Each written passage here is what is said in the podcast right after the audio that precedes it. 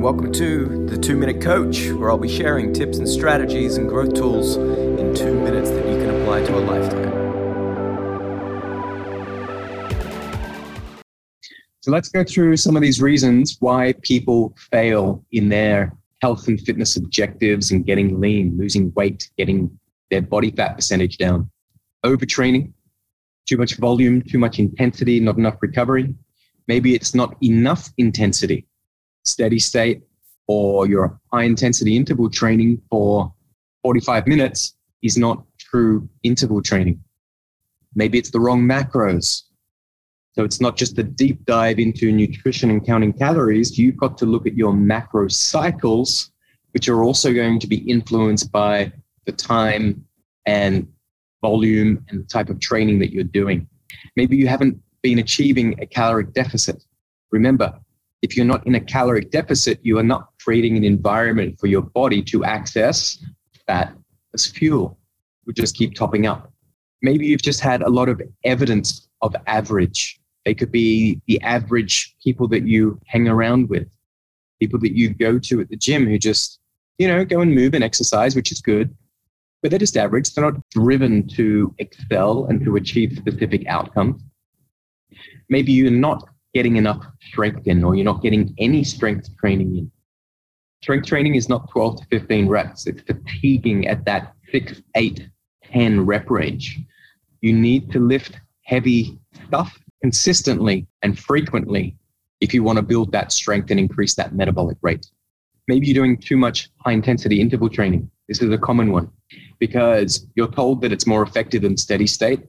You don't want to get big muscles so you do lots of high intensity interval training classes, but that gets boring as well. Your body adapts. Maybe you don't have enough low intensity training. They are the steady state, the walking volume, the lower intensity, longer duration. People also have the wrong mindset. They are not committed to do whatever it takes to create their future self. They have too many excuses. They are excuses that prevent you from doing the necessary. Food control. Myths and lies like cheat day.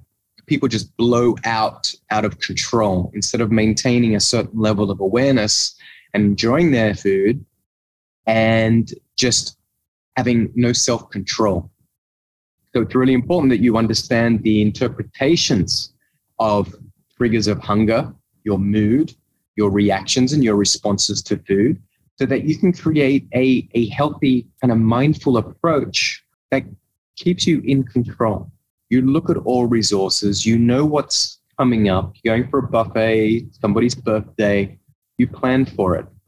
Okay, you integrate it into the lifestyle. And of course, you're not connected to your purpose. If you were to walk into a buffet and think, you know what? I've still got 10 kilos to lose. I'm still on blood pressure pills. I still have a lot of pain. I want to be around for my kids. I don't need to pig out today. I don't need to devour and try everything on the buffet table. I'm going to eat the good food first.